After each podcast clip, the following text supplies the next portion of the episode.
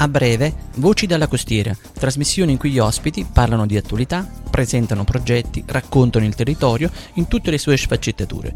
In studio il giornalista Salvatore Serio che intervista i suoi ospiti. Buonasera e benvenuti ad un nuovo appuntamento con Voci dalla costiera. Nella puntata di oggi sposteremo il focus su un problema che riguarda l'intera regione Campania, ovvero il fiume Sarno, a parlarne con noi il dottor Agostino Galdi, neurologo e presidente del comitato La fine della vergogna. Buonasera, dottore. Buonasera, buonasera a voi e grazie per l'invito. Grazie a lei e il professor Maurizio Fimiani, geologo. Buonasera. Buonasera, buonasera, grazie dell'invito. Allora, eh, io inizierei con il professor Fimiani, se per voi va bene. Mm, nelle scorse settimane abbiamo visto immagini terribili e mortificanti riguardante l'inquinamento del fiume Sarno. Qual è la situazione? Eh, senta, la, la, situazione è quella che è sempre stata da 50 anni a questa parte. Avevamo, ci eravamo illusi che qualcosa potesse cambiare con il lockdown, dove abbiamo per la prima volta, noi, almeno io della mia generazione, sono nato nel 1963 e per la prima volta ho visto un corso d'acqua pulito. Mai prima di eh, allora avevo, fa- avevo visto praticamente acque così pulite. Adesso con la riapertura delle attività, fondamentalmente le acque eh, del Sarno e dei suoi affluenti, Solofrana e Caveola, sono ritornate ad essere quelle che erano, cioè acque torbide fondamentalmente costituite e rappresentate da sostanze tossiche, sostanze velenose. Allora, eh, professore, a cosa sono legate queste sostanze e a livello chimico e biologico qual è il problema eh, che riguarda il, il fiume Sarno? Allora, lei consideri che il bacino del fiume Sarno dagli ultimi dati Istat è un'area estremamente antropizzata, cioè la densità abitativa è di 1800 km eh, abitanti per chilometro quadrato e se ci si sposta sulla costa la densità arriva fino anche a 2000 abitanti chilometro, per chilometro quadrato. Si consideri che eh, sono diffuse molte attività è diffusa un'agricoltura intensiva, sono diffuse molte attività industriali e è noto a tutti il famoso polo conciario di Solufra che fa il resto. Cioè fondamentalmente la eh, densità abitativa elevata e le attività industriali e l'agricoltura intensiva producono eh, sostanze chimiche eh, velenose che purtroppo vengono a riversarsi nel fiume Sarno e dal fiume Sarno nel Tirreno. E si considera che il Tirreno è parte di un mare non estesissimo che è il Mediterraneo e quindi questi veleni del Sarno fondamentalmente si diffondono nell'intero mar Mediterraneo. Allora, Quali punto... sono questi veleni? Ah, sì. I veleni eh, sono fondamentalmente di natura organica, cioè eh, sono dovuti al, ai reflui fognari che fondamentalmente non sono stati mai collettati alle aree di depurazione, ai depuratori. Questi veleni sono rappresentati dal tetracloroetilene, un alogenuro temibile, cancerogeno e mutageno, che fondamentalmente è dovuto alle eh, diciamo, attività industriali al polo conciario è utilizzata infatti come sostanza per sgrassare, eh, pulire fondamentalmente le pelli e sgrassare il metallo. Poi ci sono altre sostanze ancora, il cromo isovalente, che è uno dei metalli pesanti più terribili. Poi praticamente abbiamo ancora IVA, idrocarburi policiclici aromatici, cioè c'è un po', non ci manca nulla. Mancherebbe solamente un po' di pulizia e un po' di onestà da parte di chi dovrebbe versare acque pulite invece non lo fa. Direi che eh, sul, magari sull'aspetto eh, controlli e diciamo sotto questo punto di vista qui approfondiremo magari eh, più, tardi, più, tardi, la questione. Eh, volevo chiedere al dottor Galdi, eh, il professore ci ha fatto capire quanto l'inquinamento del fiume Sarno possa interessare tutti noi per vari, per vari motivi. Ecco, quali sono i pericoli per l'uomo? Buonasera, i pericoli per l'uomo. I pericoli sono esclusivamente di natura tumorale, ma non solo. E per quanto riguarda, allora, per quanto riguarda il dato più specifico, più preciso e più attuale, è quello che è stato registrato e certificato dall'Atlante della mortalità della regione Campania, che è venuto fuori intorno al maggio, maggio, maggio 2020 e che ha risposto a una fatidica domanda. L'inquinamento incide sui decessi? Allora c'è un numerino che parla di questo, cioè numerino vi dirà poco. Eh, cerco di farla in breve, cerco di rendermi anche comprensibile, mi rendo conto che non è proprio facile, però c'è il parametro RR che indica che un soggetto eh, ha più probabilità di sviluppare una malattia se esposto al rischio inquinamento rispetto a un altro soggetto che abita in una zona lontano da fattori inquinanti. Quindi quando questo valore si avvicina e supera 1, vuol dire che il fattore di rischio inquinamento incide sui decessi. Ripeto, stiamo parlando attraverso della mortalità della regione Campania, quindi un dato certificato. Che cosa si è evidenziato? che nella maggior parte dei comuni della Campania, ma eh, parliamo dello specifico, del bacino del, del Sarno, in quasi tutti i paesi, se non proprio tutti, chi più chi meno, il, questo fattore, fattore parametro RR supera 1. Allora è uguale o supera 1, che significa un dato di mortalità certo per fattore di inquinamento non solo per patologie tumorali, ma anche per malformazioni genetiche, dato che è stato riscontrato e certificato nel... Parlo sempre di certificato perché qui quando si parla di inquinamento c'è sempre qualcuno che poi tende a dissimulare e a minimizzare e a ridurre l'impatto di questi dati. In realtà questo è un dato, ripeto, certificato e lo ripeto ancora una volta. Scusatemi, sono ripetitivo, però è importante perché c'è sempre qualcuno che dice: Vabbè, ma non è stato io una volta ho fatto un'intervista con addirittura Sky TG24 e c'era la giornalista che diceva, dottore, però questi dati non sono, eccetera, eccetera. No, questo è un dato realtrante della regione Campania.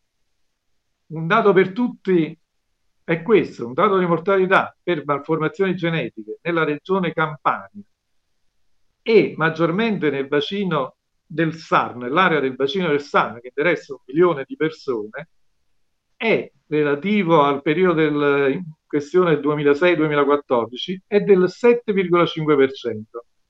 Dice che sarà mai. Teniamo presente il dato nazionale è 0,7% e quindi ecco data già una spiegazione. Una spiegazione del rischio che noi corriamo rispetto a uno 0,7%, 7,5%. Eh, Insomma, sono dati eh, inquietanti. Anche, anche, sì, anche a un occhio eh, esterno e non, non, come dire, addentrato ed attento, eh, però sono numeri che rendono evidente qual è la situazione di pericolo che si vive. Purtroppo mm, ti do fuori altri due dati. Tenga presente che ogni anno 200 quintali metalli pesanti, 200 quintali di metalli pesanti finiscono nel Sarno, nei 24 chilometri che costituiscono il, il percorso del fiume Sarno. Quando parlo di metalli pesanti parlo di mercurio, cromo, che è quello più tossico di tutti, ma non è che gli altri siano da me. Cadmio, è come se piombo, è come se ognuno di noi mangiasse pile tutti i giorni, batterie, o il cromo che è uno dei, eh, diciamo, dei fattori di inquinante più temuto in, uh, per quanto riguarda le sue eh, attivazioni di patologie tumorali, soprattutto per quanto riguarda uh, tumori del sangue, quindi sto parlando di leucemie, di linfomi. Un dato valga per tutti. Eh, periodo del lockdown, il valore, allora, il valore del cromo, tra virgolette, norme, normalmente presente nelle acque dovrebbe essere 7 microgrammi. Durante il lockdown è sceso a 12 microgrammi, ma normalmente, normalmente diciamo anche adesso, si raggiunge un quantitativo di 280 microgrammi. Significa la morte sicura, ecco, questo si chiama biocidio, perché Fiume Sarno è un esempio di biocidio di un, uh, mh, provate a vedere se esiste ancora una qualsiasi forma di vita lungo la maggior parte del periodo de, del percorso del fiume.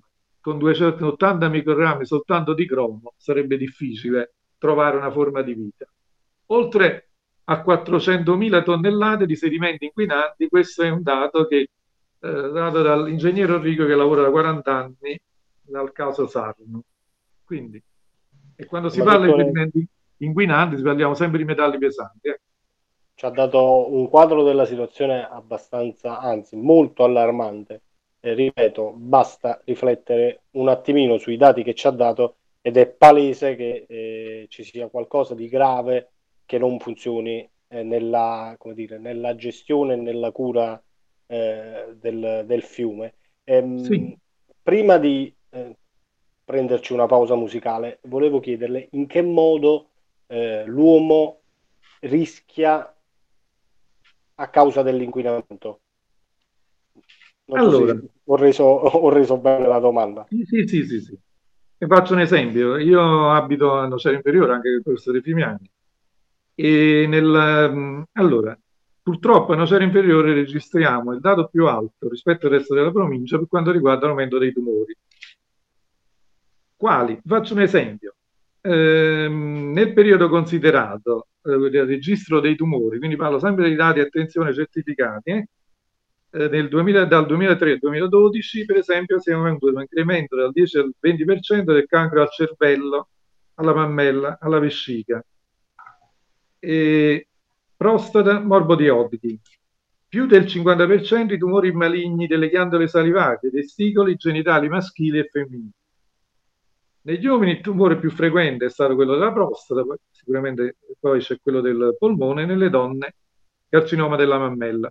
Ecco, queste sono soltanto per dire percentuali eh, legate al, diciamo, alla probabilità, a quello che dicevo prima, quel famoso numeretto RR1, che tradotto in termini pratici è questo. Quando si parla di numeri parliamo di persone, parliamo di tragedie familiari, di persone che andranno incontro a questa patologia e diciamo ogni anno giochiamo alla lotteria. Ecco, il messaggio che eh, lancia il dottore credo sia molto chiaro, ovvero è certificato che un numero di persone che vive in quell'area a causa dell'inquinamento si ammalerà, si, si ammalato e continuerà ad ammalarsi. Finché... E questo è, un qualcosa di, di allucinante, cioè eh, la vita di tutti noi prosegue, però soltanto riferendoci a questa, insomma, a questa realtà c'è la certezza che qualcuno dovrà lottare per forza di cose contro sì. eh, un tumore, poi che può essere di vario genere, a causa dell'inquinamento. E voglio sì. dire, eh, per tutti quelli che ci ascoltano, è importante che capiate questo concetto, che è quello che dà la dimensione della tragedia, passatemi il termine, della realtà del fiume Sarno. Allora, io ora direi di prenderci una breve pausa eh, musicale con una canzone di Max Gazzè sul fiume. Ti sorridono i fiori quando passi per strada ti accorgi di loro. Poi ti appoggi sull'erba che è bagnata di sera.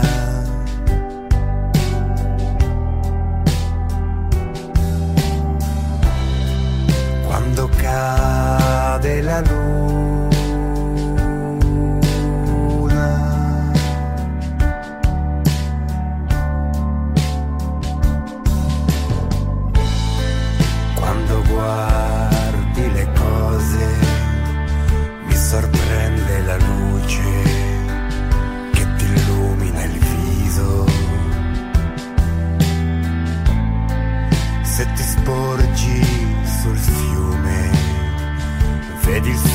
passare per ore. Come passa il dolore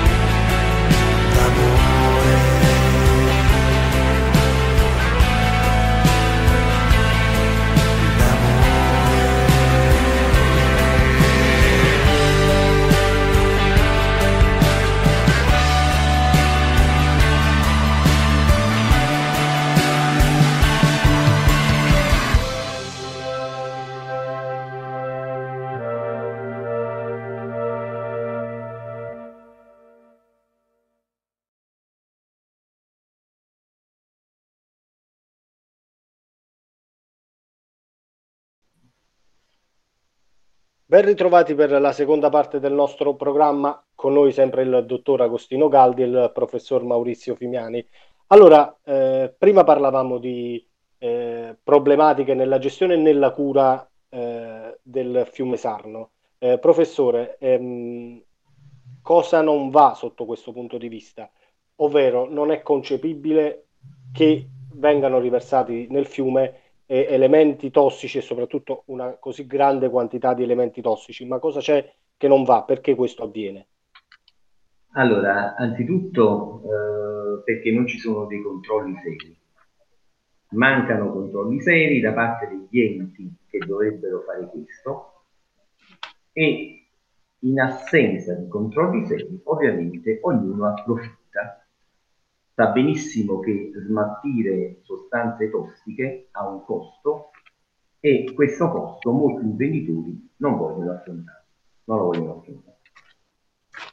Quello che noi del comitato Fine della Vergogna andiamo dicendo ormai da anni è che bisogna mettere mano ad un sistema di depurazione che non depura più e occorre, e non da ieri, più di 20 anni, e bisogna praticamente mettere mano al collettamento fognario, perché è assurdo che in effetti nel 2020 i resti fognari finiscano ancora nei nostri corsi d'acqua.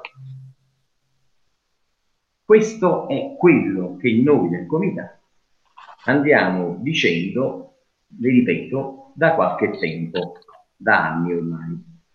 Eh, dottore, il professore ci parlava di costi. Ecco, c'è chi non vuole, come dire, eh, occupare, chi non vuole occuparsi, chi non vuole eh, far fronte a questi costi, ma a quale prezzo? Allora, c'è un costo diretto che è quello del danno della salute. I cittadini, diciamo, sfortunati, tra virgolette, perché vivono in aree ad alto tasso di inquinamento. Noi abbiamo la sfortuna di vivere in un posto ad alto tasso di inquinamento rispetto ad altre persone che sono un po' più fortunate di noi.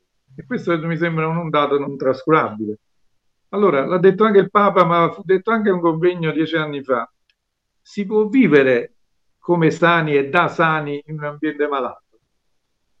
La risposta a questo interrogativo, allora, è sicuramente, sicuramente la prima cosa che dal punto di vista emotivo è logico, è facile dire di no, però noi viviamo da anni in questo tipo di situazione, con danni diretti, perché ripeto, eh, la percentuale per esempio, quando riguarda, io parlo di una serie inferiore, quando riguarda abbiamo una percentuale di probabilità di ammalarci il 19%, che tradotto sono, significa 194 casi in più eh, mediamente annualmente.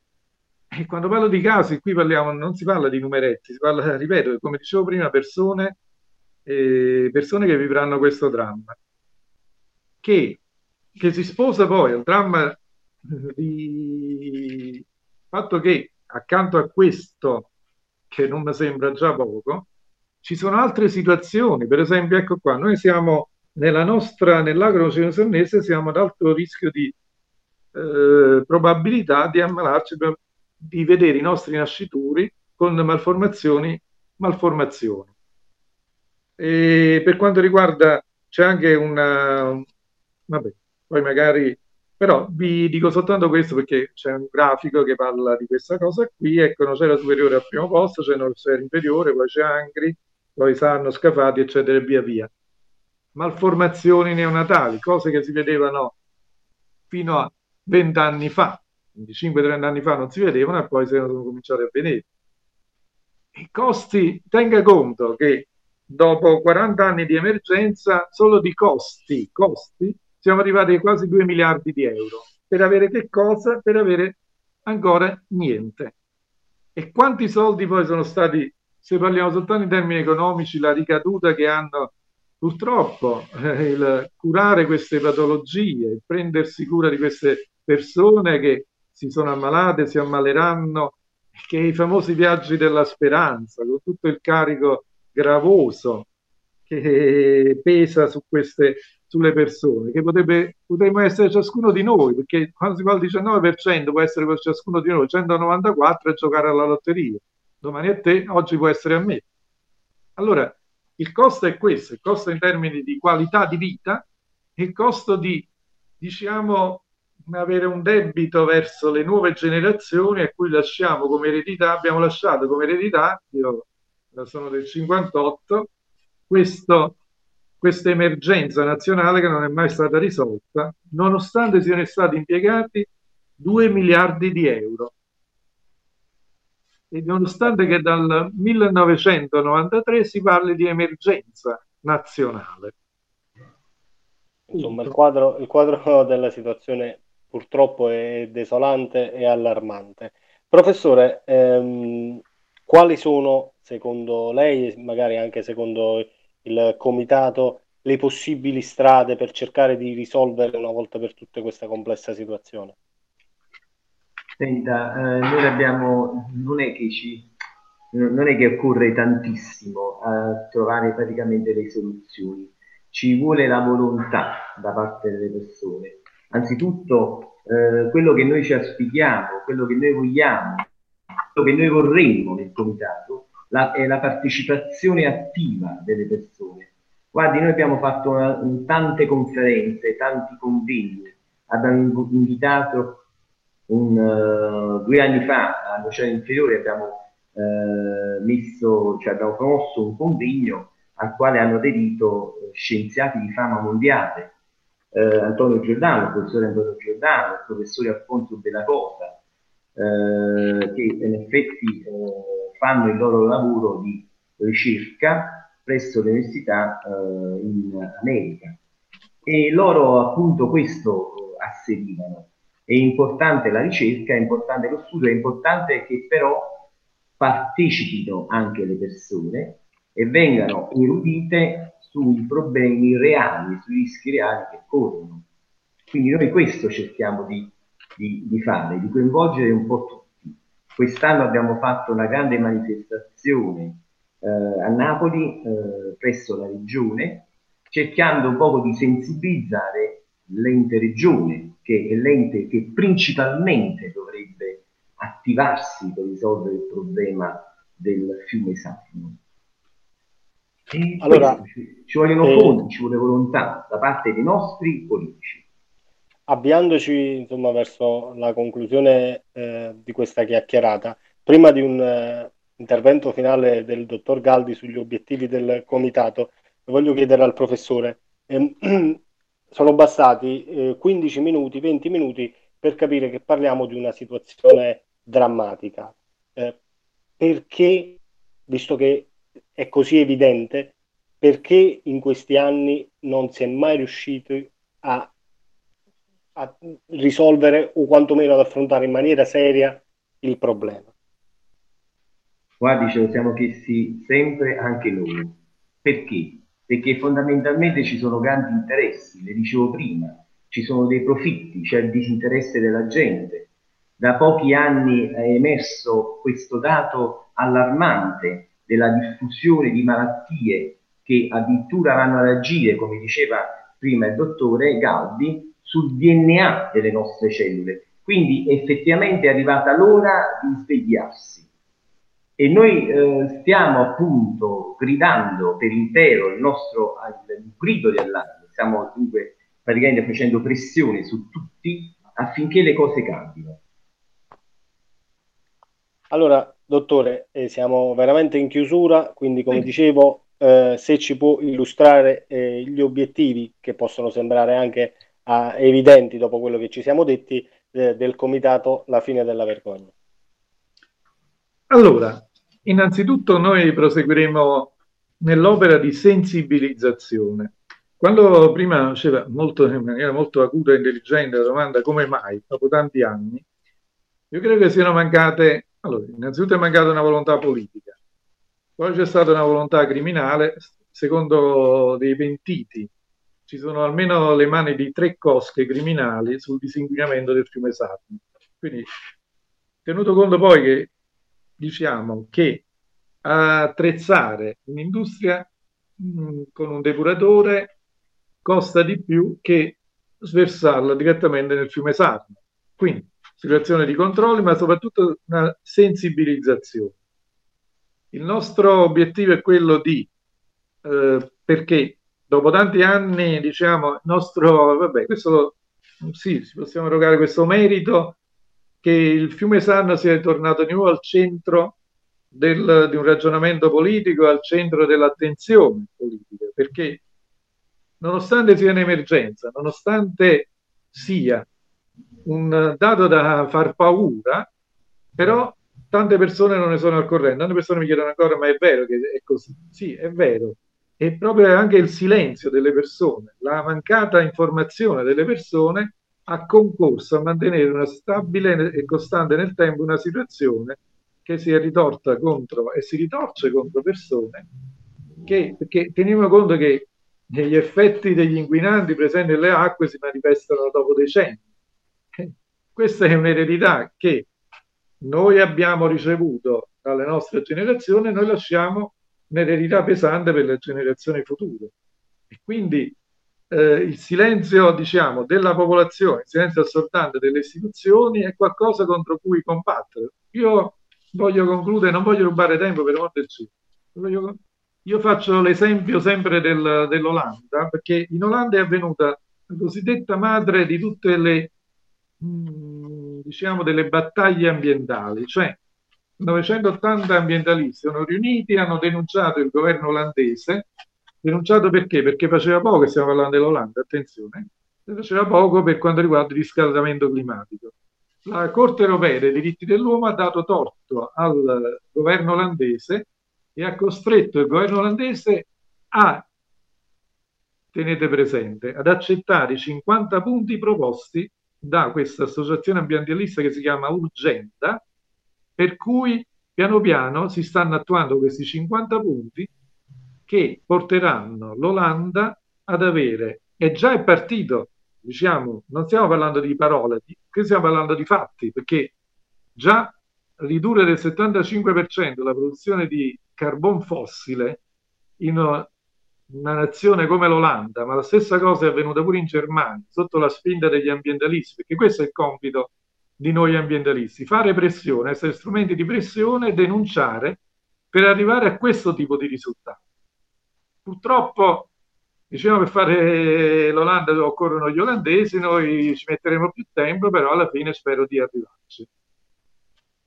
Allora, io eh, voglio ringraziare il dottor Agostino Galdi e il professor Maurizio Fimiani, prima di tutto per il grande lavoro che fanno e, come dire, eh, sento verso di voi e verso il vostro impegno un senso di gratitudine eh, perché siete un esempio soprattutto per le giovani generazioni eh, per quanto riguarda l'amore per il territorio e l'amore per se stessi, perché è di questo che si sta parlando. Quindi grazie per, per quello che fate e grazie anche per essere stati oggi con noi a raccontarci e a farci capire qual è la situazione del fiume Sarno.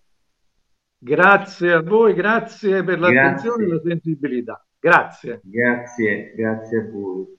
Allora, eh, in chiusura vi ricordo che la puntata di oggi eh, sarà riproposta in replica domani a partire dalle ore 10. Ringrazio Maurizio Salucci per l'assistenza tecnica, tutti voi per la cortese attenzione. Non mi resta quindi che darvi appuntamento a domani, augurandovi un buon proseguimento di giornata.